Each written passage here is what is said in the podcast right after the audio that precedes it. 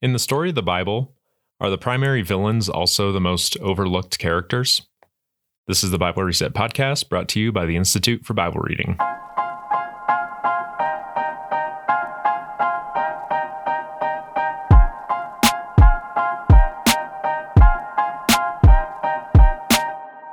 Welcome to the show. I'm Alex Goodwin here with Paul Caminiti and Glenn Paauw. Today we're going to start a little two part series on a topic that many people, I think, are completely unaware of in the Bible story, which is this mysterious phrase that pops up from time to time the powers and principalities. So, for me personally, until somewhat recently, I thought of the Bible story as basically revolving around kind of this one on one battle, right? God versus Satan. And there's angels and there's demons, but really it's more or less kind of a clash of the titans between these two figures. But really, the main underlying conflict is, I think, more complex than that. And we think that a more fully orbed understanding of these mysterious forces in the Bible's narrative are super important, actually, for understanding Jesus' victory on the cross and even the gospel itself. Yeah, it's really one of those strange things, Alex, where it really turns out to be critical for the story, but yet there it's not always entirely clear how these entities, the powers and the principalities really work. It's it's difficult to nail it down. There's no systematic theology of the powers in the Bible, and it's probably not a good use of our time to try to create one. Um, and it's another case in which you just have to go with the story. I think you read the story and you follow it, and you you find these characters, these these actors in the drama, and so we have to account for them, and we haven't always. The topic is pretty complex. Uh, it moves along with the storyline of the Bible, as as with everything else, things change. That's what they do in stories. And so the role and the story and the impact of the powers changes as the story goes along. But references to them by various names are clear and numerous enough, so they're definitely there. The variety here tells us that not all the powers are the same. We shouldn't think that there's just one like definition of what a power or principality is. It's actually a term that covers kind of a broad range of things. I think both personal and impersonal. I think maybe a good uh, place to start our discussion on the powers is from Paul's letter uh, to the Colossians. And he writes, The Son is the image of the invisible God, the firstborn over all creation.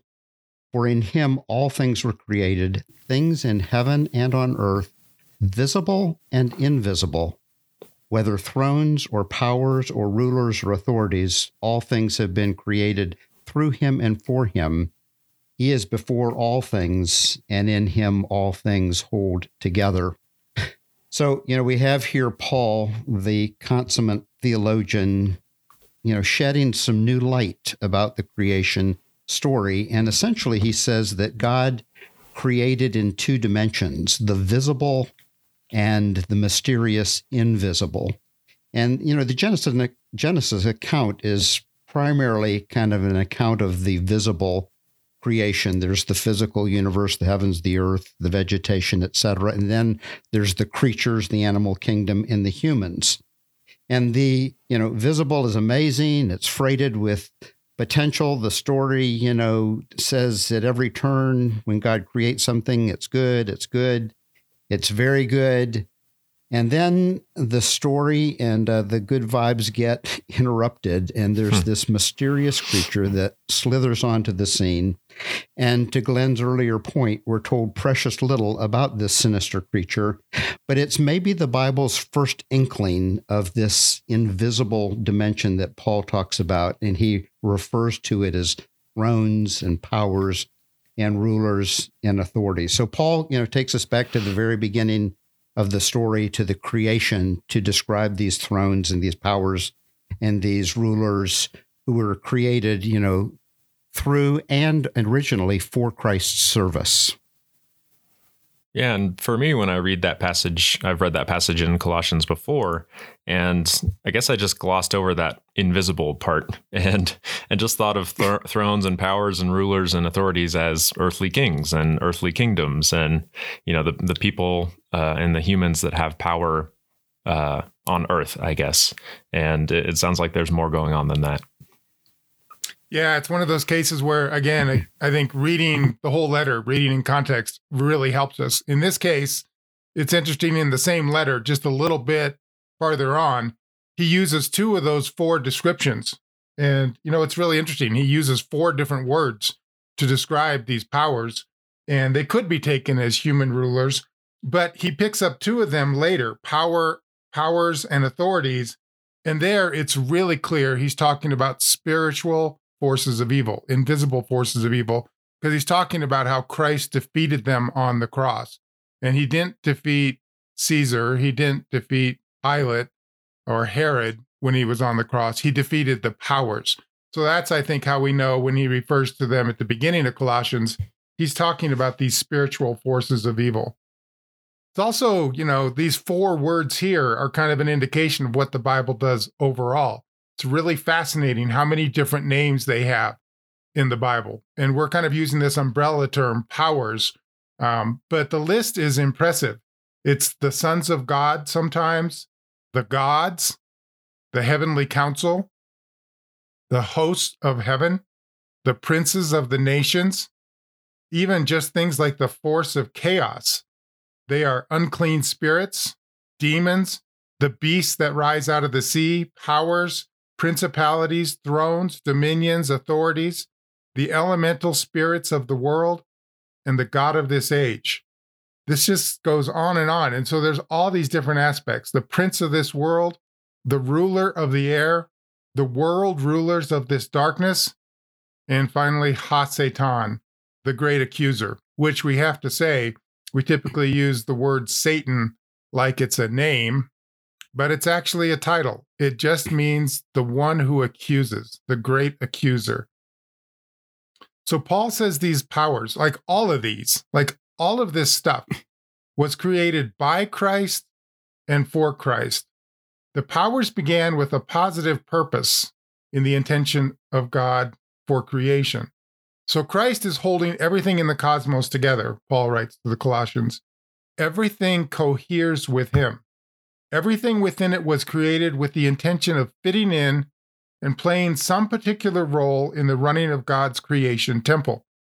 The key point we want to make here, I think, is that the spiritual forces at work in the world at first had some positive contribution to make, apparently meant to work in cooperation with us, you know, human image bearers who were made lords of creation. The powers had a God given vocation, like humanity, they were made to serve Christ. So, and you know, we're pulling this out of a simple phrase that Paul uses here by Christ and for Christ, but there's kind of like no alternative. It, it's a positive purpose. And although the Bible doesn't describe this in detail anywhere else, the fact is they show up, they're there. When we see them working, it's almost overwhelmingly negative. But here we get the picture that God intended them to be part of the functioning of the world in conjunction with human rulers. So that's really where the mystery lies. Like, how do these things work together? Yeah. And they seem to, of course, follow a similar path of humans, right? Created for a good purpose, but then fallen yeah. from that purpose. And unlike humans, there's no real direct account. There's no story of the powers falling or the powers rebelling against God's intention for them. But there is evidence all over the place about how they've taken up this negative role in creation, sort of acting counter to God's purposes. And there's this wild passage uh, in Psalm 82 about these powers being members of the heavenly council, which I'd never really seen before until we started diving into this topic. And it's just, just kind of crazy. So mm. I'll go ahead and just read it in its entirety and, and then we can talk about it. Here it is God presides over heaven's court. He pronounces judgment on the heavenly beings. How long will you hand down unjust decisions by favoring the wicked? Give justice to the poor and the orphan. Uphold the rights of the oppressed and the destitute. Rescue the poor and helpless. Deliver them from the grasp of evil people. But these oppressors know nothing. They are so ignorant. They wander about in darkness while the whole world is shaken to the core. I say, You are gods, you are children of the Most High, but you will die like mere mortals and fall like every other ruler. Rise up, O God, and judge the earth, for all the nations belong to you. So, like you said, Glenn, it sounds like they were made for good purposes. They're on this heavenly council of sorts, um, but they're not fulfilling their good purposes and they're not following God's love for justice, defending the rights of the oppressed, et cetera, et cetera. Yeah, and just one quick comment about that. I find it fascinating that this is exactly the same list of things that the prophets regularly accuse Israel's human rulers of doing neglecting God's laws for the poor, watching out for those who are oppressed, taking care of the world in the right way. And here he's talking exclusively to the powers, right? The heavenly council.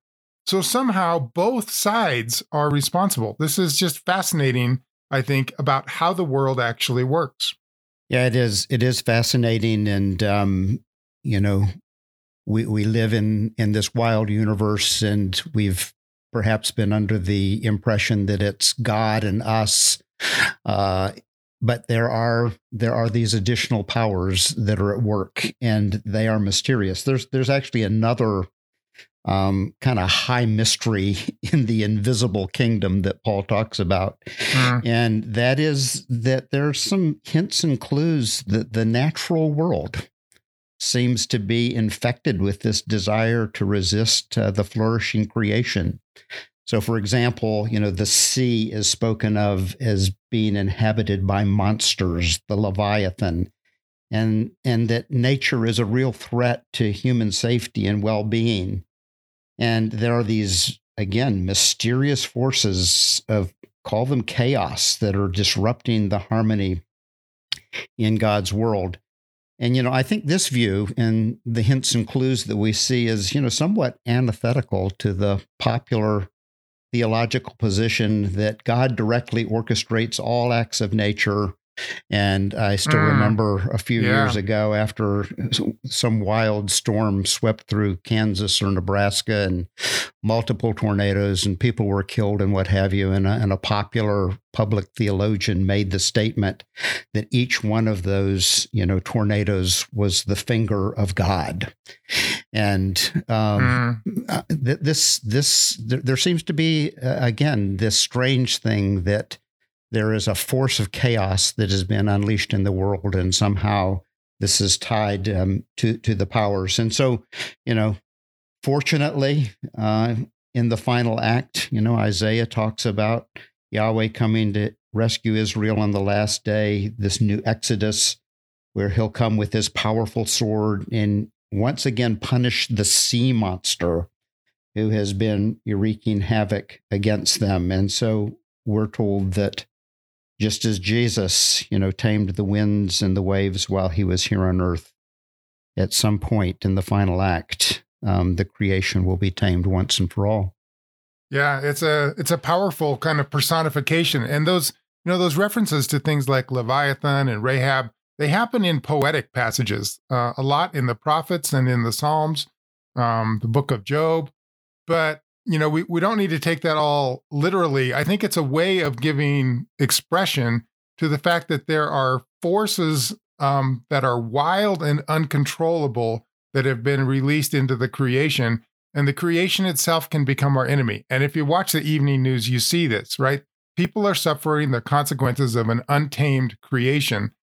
And I think just another, you know, piece of that is we see that the original creation story was all about putting the right boundaries on things, things in their proper place, doing their proper thing. That's the opening song of creation, a boundary between the earth, you know, and the sea, between the mm-hmm. sky and above and the land below.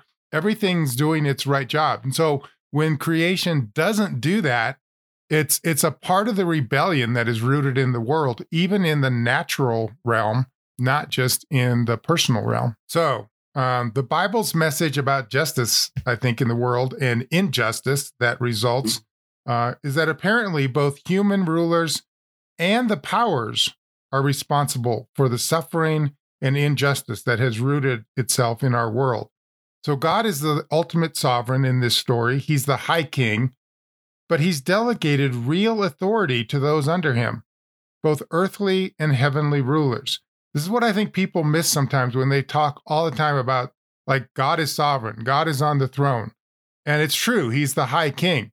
But I think it tends to diminish the fact that real power, power, real influence, real authority has been given to these sub rulers under God who are meant to be following his way in the world and leading the world to its flourishing.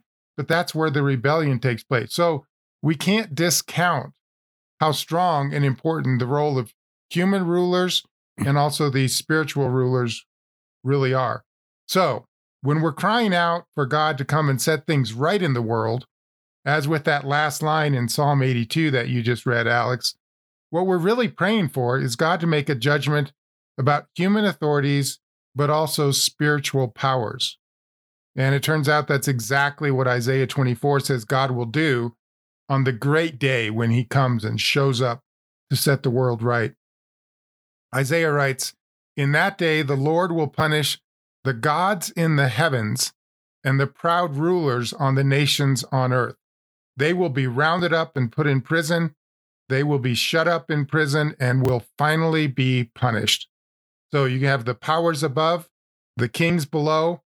Somehow both are responsible. Both are exercising power to run things in the world. There doesn't seem to be a conscious partnership, at least on the human side. I don't know of human rulers who are consciously aware of being influenced and working in partnership with the powers. But yet, according to the biblical story, somehow their roles are interlinked. I think this is a mystery that the Bible doesn't seem especially concerned to explain, as with some of its other mysteries. But mysterious or not, if God is going to reckon with both parties in his judgment, then I think we, the church, have to also account for the role of the powers in the world. And when we don't, when we think it's just a story of us and God, um, I think it weakens our place in the world because we're not accounting for the powers. And that's really the question I think that we want to get at today is do we in our in our Christian life, in our trying to live into being a, a follower of Jesus faithfully according to the scriptures, do we take account of the powers as we strive to follow Jesus?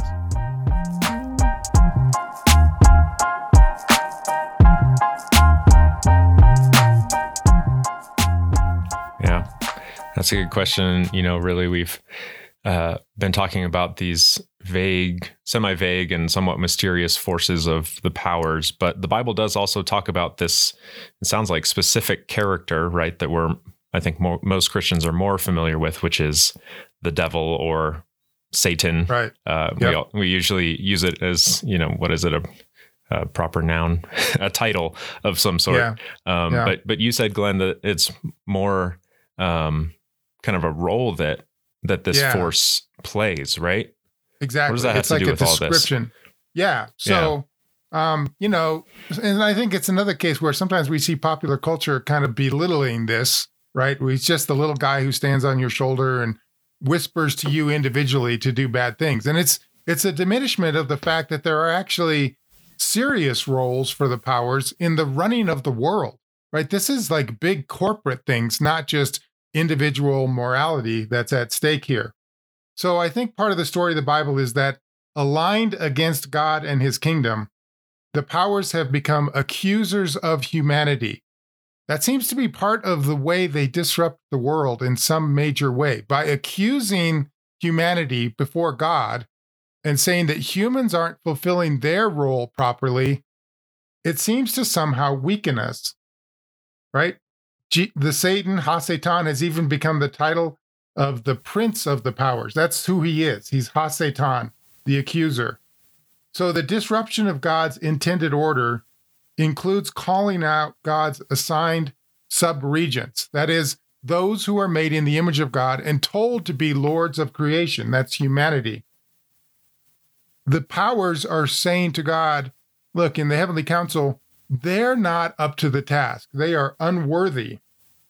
And and again, the, the connection isn't entirely clear. It's not explained because there's no systematic theology, but it tends to disrupt the rule of humans and kind of flip flop to where the humans were supposed to be first place and the powers coming alongside them. Instead, the powers kind of take over and the humans are tempted to worship them as false gods or idols. That seems to be how the biblical story works. So this is what we see in the opening of the book of Job, where Ha-Satan, there's a gathering of the heavenly council, these these you know supernatural forces, the sons of God, and Ha-Satan shows up simply to play the role of accuser, saying, "Have you seen, Lord, that all these people are failing?" So it's this is a, a little sidetrack, but I think it's worth taking here just for a minute. Um, in the New Testament, we see that even something like God's own Torah can start to fulfill this role of accuser. And so Paul hmm. personifies Torah. This is again the strangeness of the story. And and I, I just think we have to start thinking of the story of the Bible more like Middle Earth, you know, more like Narnia than we do. It's not just a straightforward account that's all rational and and God and humans just doing things.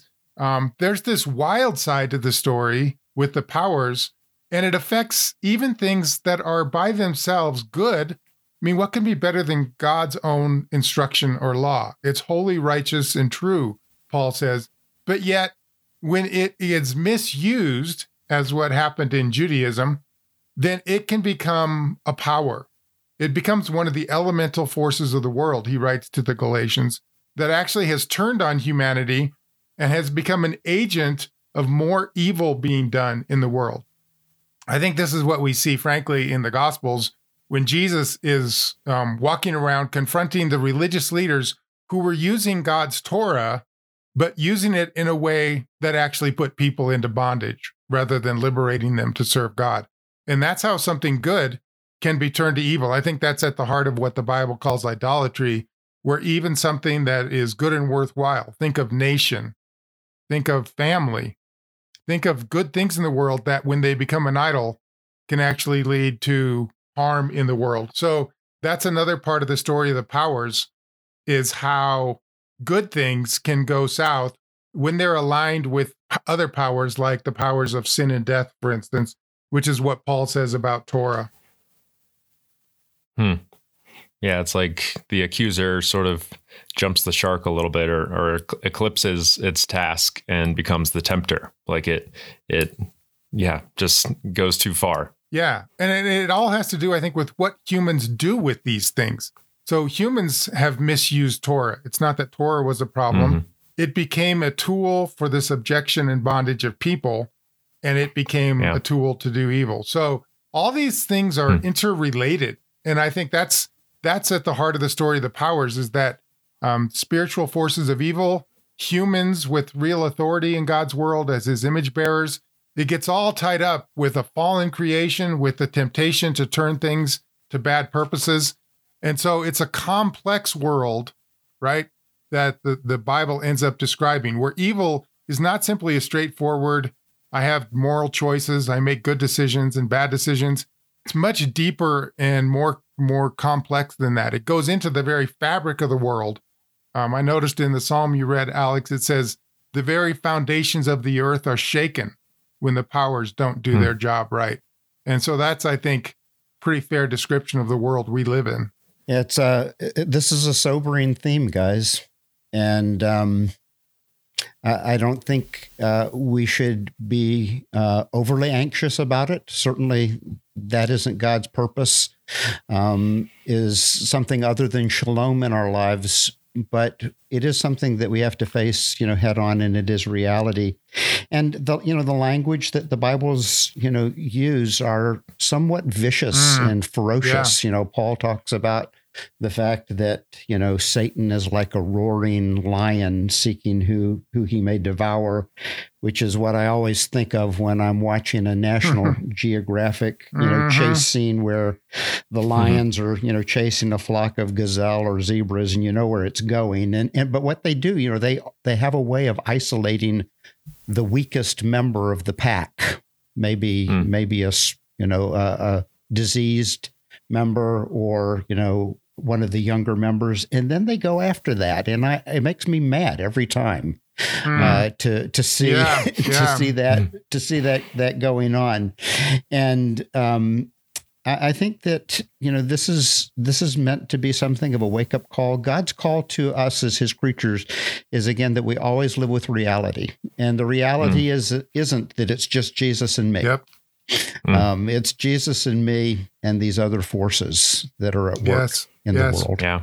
So, um, just to summarize, guys, as we wrap this up, um, I, I think we've covered three main aspects of the powers that have to be dealt with if we're going to live with reality. And the first one is, again, that the creation itself, declared to be good at its inception, has become a dangerous and chaotic place. And it's the reason why we have weather channels that warn us mm. and tornado shelters.